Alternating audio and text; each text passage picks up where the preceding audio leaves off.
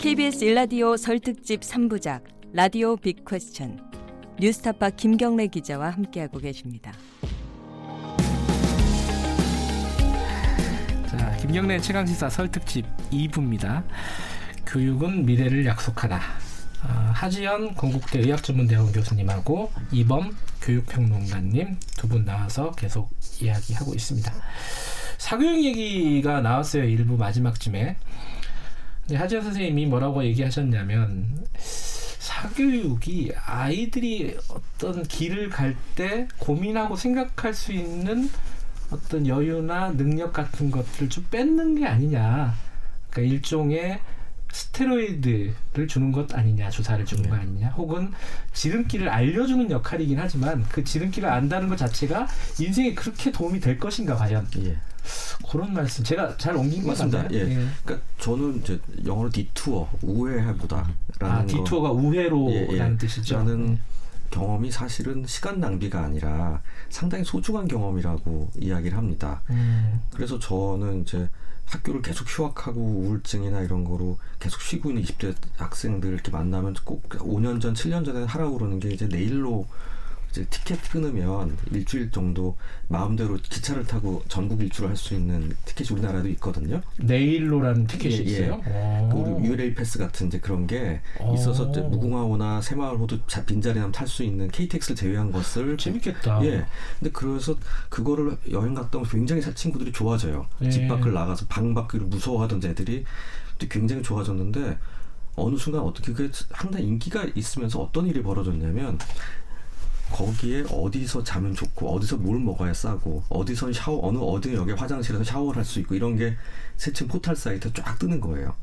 아. 그러니까 어떻게 6박 7일을 가장 알차게 많은 곳을 갈 수 있는가에 대한 족보 같은 게 나오는 거죠. 가이드북이. 아, 역시 시행착오를 줄여주는. 시행착오를 줄여. 근데 굉장히 좋은 거 아니에요? 아, 그러니까 좋다면 좋은 건데.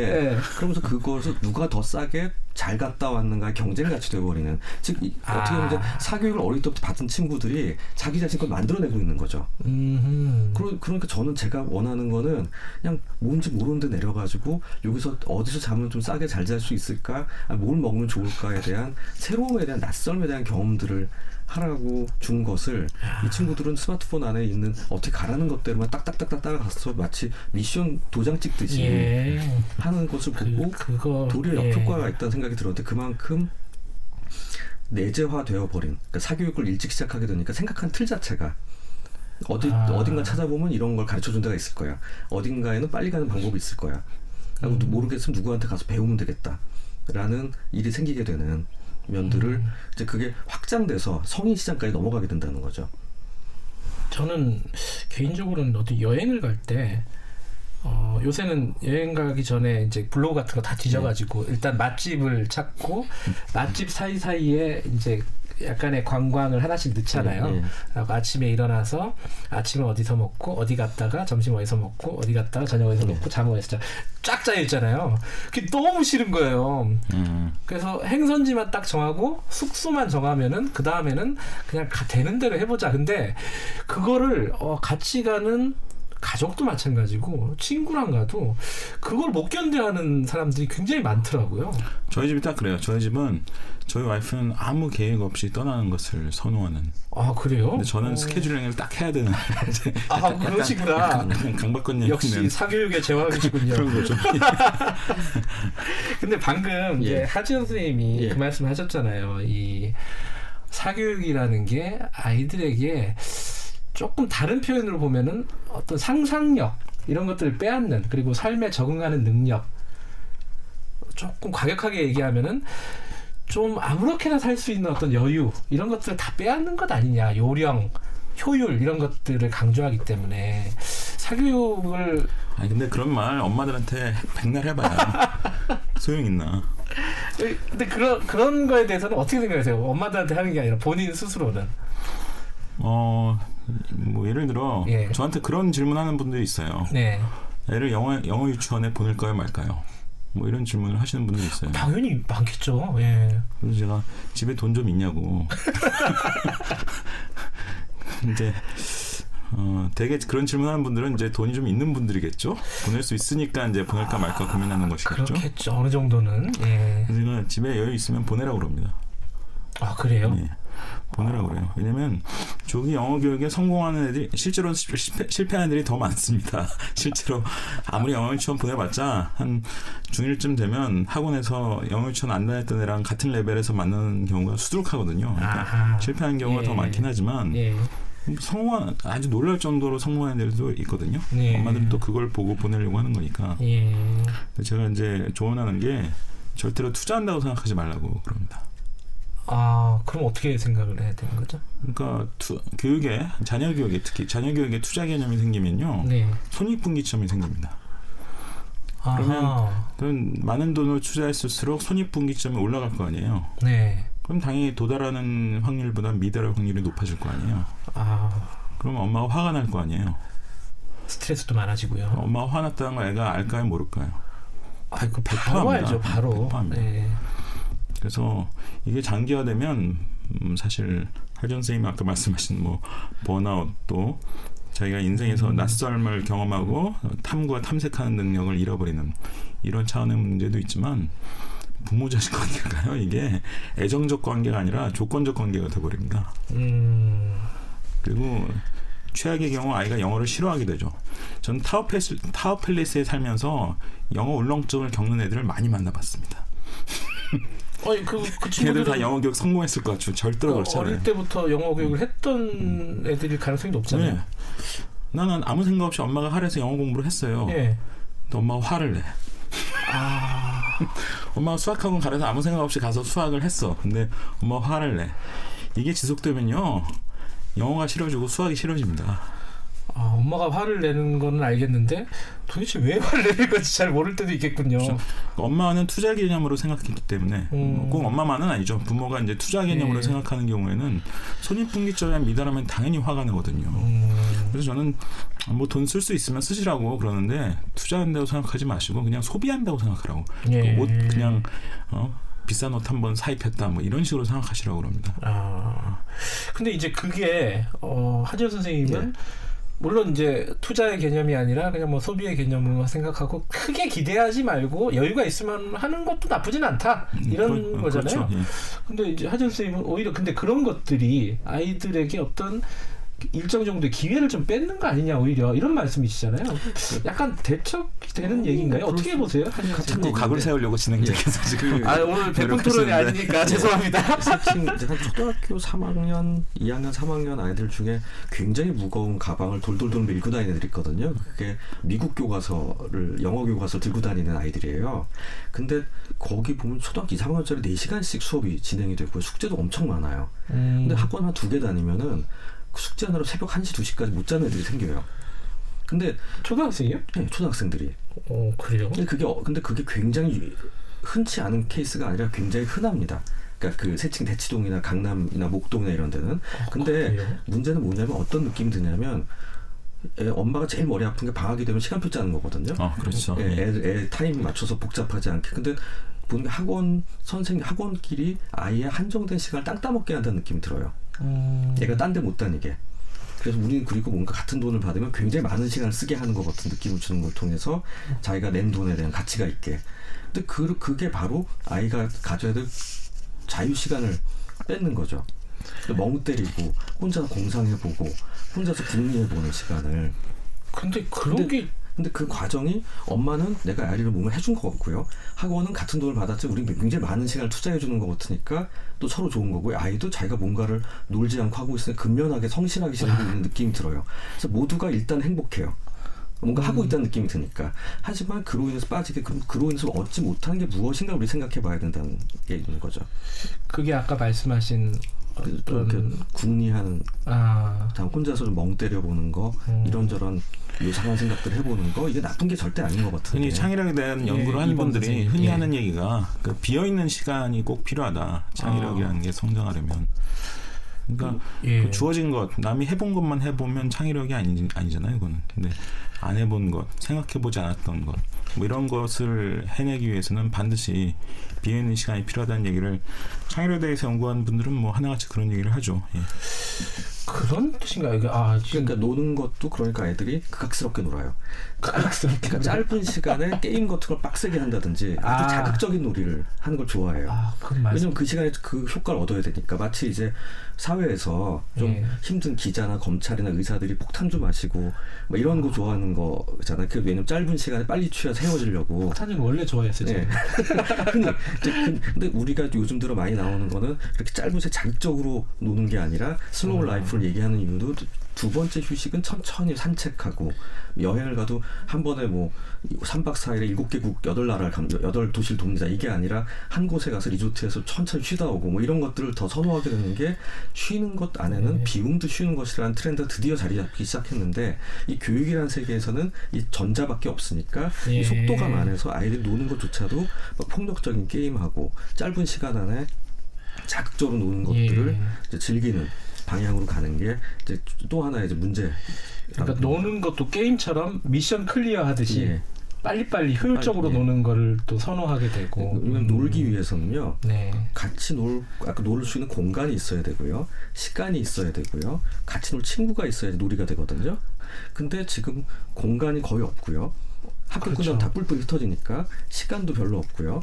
그 다음에 같이 놀 애들도 다 학원 가 있으니까 네, 없어요. 없어요. 그래서 학원 보내달라 그래요, 애들이. 예. 그렇죠. 그렇죠. 그런 경우가 많죠. 예. 저희 집은 예. 아이를 많이 낳아서 어, 집- 집안에서 해결되게 만들어놨죠. 아, 그거 진짜 좋은 방법인데 제가 그걸 실패를 했어요. 아 근데 이게 지금 음, 제가 두 분의 얘기를 들어보니까 아까 이범 선생님이 그런 말씀하셨잖아요. 이게 진행자가 일부러 각 세우려고 하는 것 같다. 예. 그건 약간 습관이라서 그렇긴 한데 어, 두 분이 이제 사교육에 대해서 이런 저런 말씀을 해주셨어요. 이, 통하는 부분이 있고 약간 다른 부분이 있어요. 결이 다른 부분이 있는데 어, 아마 이제 이런 방송을 들으시면은 대부분의 시- 청취자분들 특히 학부모들은 그렇게 생각할 거예요. 사교육을 하는 게 좋으냐 안 하는 게 좋으냐 빨리 대답을 해줘. 음. 이렇게 듣는단 말이죠. 그리고 언제부터 시작하는 게 좋은지 먼저 얘기 좀 해줘.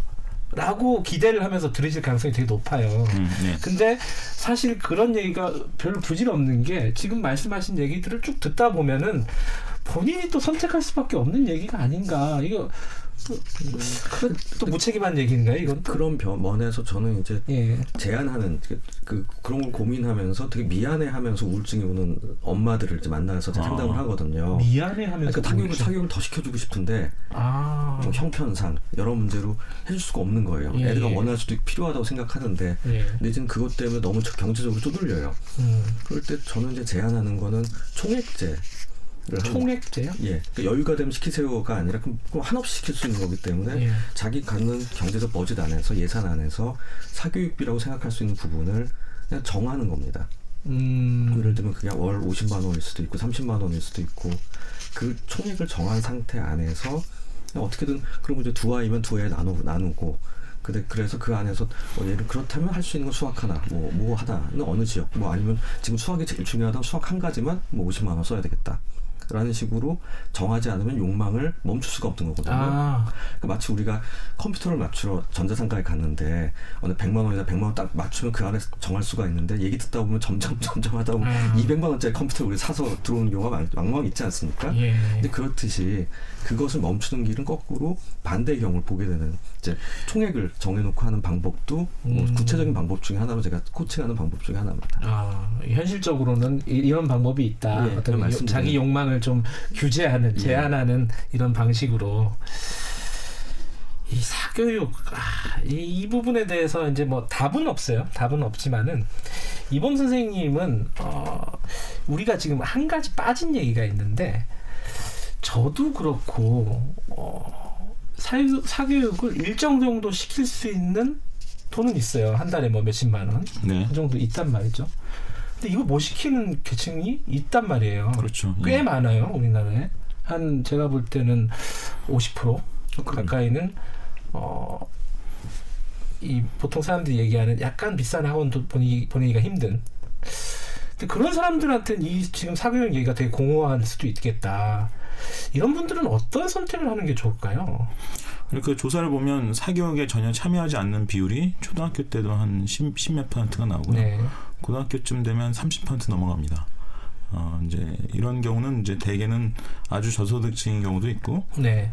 특히 고등학생쯤 되면 뭐 난 그냥 대학 가는데 별 관심 없어. 뭐 이런 경우들도 있고. 아 그렇게 뭐 나눠지는군요. 고등학교 그렇죠. 가면. 예, 예. 음. 어, 요즘은 예전에는 그 이른바 실업계라고 불렸던 지금 특성화고나 마이스터라고 네. 불렸던 여기를 가서 또 대학을 가는 경우가 많았는데 네. 요즘은 그런 경우가 많이 줄었어요. 아 그래요? 대학 진학률이 많이 낮아졌죠. 어, 한때 80% 넘다가 지금 60% 후반으로 내려왔습니다. 지금. 음. 그래서 이제 전체적으로 어, 사교육 통계도 그렇게 빠르게 늘진 않아요. 음. 그 이유는 아 그냥 대학 진학을 안 하겠다 뭐 등등 음. 이런 경우가 점점 늘고 있어서 그런 건데. 네. 음 그럼에도 불구하고 저는 어, 부모님들한테 꼭 드리고 싶은 말씀이 어 이거를 아이가 부모로부터 받는 애정이 조건부라고 생각하게 되면 굉장히 곤란해집니다. 부모가 최후의 보루가 되어줘야 되거든요. 네. 근데 내가 따라 내가 하라는 대로 해. 이 사교육 꼭 해. 만약 그거를 거부하면 내가 너를 사랑하지 않겠어. 실제로 그렇게 느끼는 경우가 많습니다. 애들. 애들이요? 예, 그렇죠. 아. 그래서 부모 관계가 부모 자식 관계가 뭔가 무조건적인 애정 관계가 아니라 뭔가 조건부 거래 관계처럼 이렇게 음. 느껴지는. 뭐 어쩌다 그럴 수는 있겠죠. 근데 이게 장기화되면 또 굉장히 심각한 정신적 문제를 이제 낳게 되는 거죠. 음. 그래서 청년기까지 부모의 어떤 심리적 굴레에서 빠, 빠져나가지 못하고 네. 오히려 한 중년기쯤 돼서 이제 아 우리 부모가 나를 이렇게 다뤘는데 그게 참 문제가 많았구나 이렇게 깨닫는 경우들을 이제 주변에서 종종 보는데요. 그래서 예, 예. 부모가 어쨌든 뭐 이것저것 시킬 수 있죠. 그게 꼭 사교육만이겠습니까? 네. 여러 가지 시킬 수 있는데 부모가 하라는 대로 하지 않으면은 너에 대한 애정을 철회할 거야. 네. 이런 느낌으로 아이들에게 장기적으로 다가올 경우에 뭐 진짜 심각한 겁니다. 이거. 제가 말씀드린 거는 아마도 어, 그런 사교육 사교육 시장에 들어가지도 못하는 예. 예, 진입 장벽이 높아 보이는 그런 계층들한테는 아, 사, 지금 사교육 통계를 볼 때 굉장히 또 주의할 게 예. 방과 학교를 다니면 그게 사교육 통계 안 들어갑니다. 아 그래요? 예. 오. 학교에서 이루어진다는 이유로 방과 학교나 EBS 강의를 듣거나 EBS 교재를 사고 이런 거는 사교육으로 통계에 잡히질 않아요. 허허. 그래서 실질적으로는 초등학교 때 사교육 안 하는 비율이 십몇 퍼센트가 나오지만 실질적으로 거의 다 하고 있다고 봐야 됩니다. 방과학교 방과학교 등을 포함하면. 예. 그리고 요즘은 사실 예전에 비해서는 사교육 가성비를 굉장히 높일 수 있는 방법들이 많이 늘어났어요. 음. 대표적인 예가 이제 인터넷 강의입니다. 아하. 예. 뭐 심지어 무료 강의도 있고 뭐 아닌 뭐 자기가 사서 듣는 강의를 할지라도 오프라인 프로그램들에 비하면 뭐 가격이 몇 분의 1 수준인 경우가 많거든요. 네. 그래서 아이가 의욕을 가지고 이걸 내가 해야겠다는 생각을 하는 게 중요한 거지 예. 오히려 수단을 저렴한 수단을 선택하는 그 방법은 예전보다 훨씬 더 많아지고 쉬워졌어요. 예. 제가 이 어, 어떤 그런 사교육 시장에 못 들어간 사람들 얘기는 사실 공교육으로 풀어야 되는 거잖아요. 그죠? 그렇기도 하죠. 예. 그 얘기는 조금 이따 입시제도 관련해 갖고 예. 간단하게 짚어볼 예정이고요. 이 마지막으로 사교육 관련해서 이 얘기를 좀 여쭤보고 싶네요. 이 아까 이제 여유가 있으면은 어, 하는 것도 나쁘지 않다라는 측면을 이범 선생님 말씀하셨고 어, 그럼에도 불구하고 어떤 부작용이라고 할 것까지는 없지만은 일, 아이들의 어떤 이 일생을 봤을 때 어떤 일정한 패턴을 만들어주는 그 정형화된 예, 예. 그런 식의 어떤 효과를 부, 수적인 효과를 네. 가져오지 않을까라고 이제 우려의 말씀을 주셨는데 네. 실제로 어릴 때부터 사교육을 한 친구들 중에 이런 병원을 찾거나 이런 학생들도 있어요. 그러니까 어, 뭐 그게 뭐냐면 마치 밥을 많이 먹은 애가 병원 애 있나요? 얘기하시는 것 같아가지고 왜냐면은 지금 대, 아까 이범수 얘기한 사교육 안 받은 사람이 없으니까 예. 그러니까 지나친 사교육이라고 얘기할 수도 있을 거고요. 예. 학원 뺑뺑을 너무 돌았다든지 아니면 그 얘기는 뭐냐면은 학원을 많이 다니는 게 증거가 되는 게 정량적 증거겠지만 결국 집에서 부모가 어떤 욕심을 부렸는가 가 음. 문제가 되는 거죠. 예. 내지는 이, 이 학생이 그 부분도 다 받아 먹으면서 그 수능도가 좋은 학생 아이들이거든요, 되게. 예. 그러니까 그걸 저항하거나 화내지 않고 엄마의 엄마와 아빠의 기대에 부응을 열심히 한. 근데 또 웬만큼 또 되니까 또더더 시키고 더 시켜서 예. 세층 뭐 예를 들면은 고등학교 특목을 준비한 예. 영재고를 준비하던 친구들이라든지 이런 이러다가 뭐 실패한다는 가, 가봤더니 이범 선생님 처음 갔더니 막 넘사벽이더라 이런 대단한 애들을 만난 다음에 자기가 어릴 때부터 중3 때까지 전교 1등 놓친 적이 없는 아이인데 음, 음. 그냥 정말 거기 특목을 영재고 가보니까 자기는 반에서 갑자기 꼴찌하고 있고 막 이러면 엄청나게 데미지를 받거든요. 예. 이제 그런 아이들 만나게 되죠. 음. 그러니까 그런 부분들이 이제 오게 되는 면은 이제 뭐냐면은 그러니까 점점 우리 사회가 양극화되고 있다는 생각이 드는 거예요. 한쪽은 정말 뭐 태능 선수촌에 들어갈 정도로 국가대표를 바라보고 올림픽 금메달을 바라보던 학생이 어떤 선수가 있는데 그 선수가 처음에 이제 금메달을 못 땄다는 것 때문에 국가대표 못 딴 것 때문에 인생이 좌절이 오는 예. 이제 그런데 거기 너무 많은 투자가 돼서 딴 길 갈 수도 없는 예. 이쪽이 한 그룹이라면 이쪽 그룹은 그냥 사회생활, 사회체육 같은 걸 통해서 즐거움이라도 얻어야 되는 사회체육조차도 할 수 있는 체력이 없는 사람으로 아. 점점 양극화되고 있는 부분들이 있습니다. 그러니까 음. 사교육을 못 시키는 부모들이 있다라는 것보다 더 중요한 부분들은 지금 우리 우리나라 통계를 보면 30만 쌍이 결혼을 하고 10만 쌍이 이혼을 하고 있거든요. 네. 그래서 이혼이 굉장히 일상화되고 있고 그러면서 조선 가정들이 상당히 많던지 아니면 한부모 가정들이 있으면서 네. 되게 한부모 가정이 됨으로 인해서 경제적인 굉장히 어려움들을 겪게 되는 걸 떠나가지고 양육 환경이 썩 좋지 않은 아이들이 굉장히 많습니다. 음. 그래서 지역아동센터라는 곳에서 이제 주로 애들이 번거로운 시간을 보내게 되는 애들이 많은데 그나마 지역아동센터라도 다닐 수 있으면 좋은데 거기도 보면은 거기 다니는데도 굉장히 관리가 안 되는 애들이 많아요. 근데 음. 그러면서 한 중학 고등학교쯤 되면 아주 쉽게 학교를 그만둡니다. 학교 밖 아이들이 막 굉장히 막 몇만 명 정도가 지금 매년 나오고 있거든요. 아하.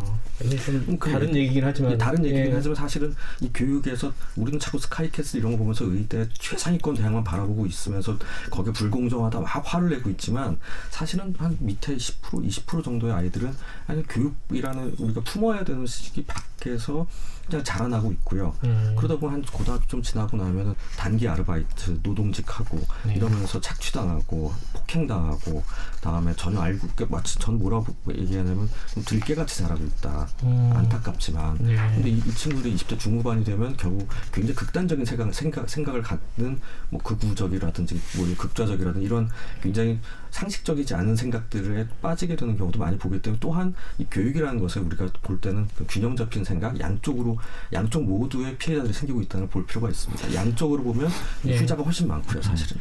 그러니까 조영교육감이 예, 예. 최근에 굉장히 중요한 정책을 하나 발표했는데 그게 이제 학교를 떠난 아이들, 예. 다니지 않는 아이들에게 매월 일정 액씩을 지원해주겠다라는 아, 그런 정책을 발표했죠. 어. 그럼 많은 사람들이 그걸 보고 굉장히 화를 내더라고요. 나는 화내는 게 이해가 안 됐어요. 왜냐면 그런 애들을 한 분도 안 만나본 분들이에요, 그분들은. 아하. 근데 지금 하지원 선생님 말씀하셨지만 그런 아이들이 지금 어떤 상태에 처해 있고 어떤 착취의 위험에 노출되는지 등을 생각해 본다면 음.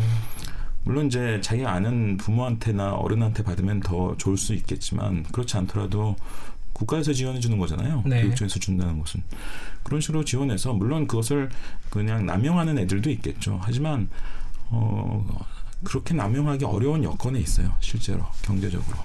그래서 자기를 위해서 쓸 수밖에 없게 되어 있습니다. 음. 경제적 어려운 사람한테 돈 지원해주면 그거 막 뭐 어디 탕진할 것 같습니까? 그렇지 음. 않아요.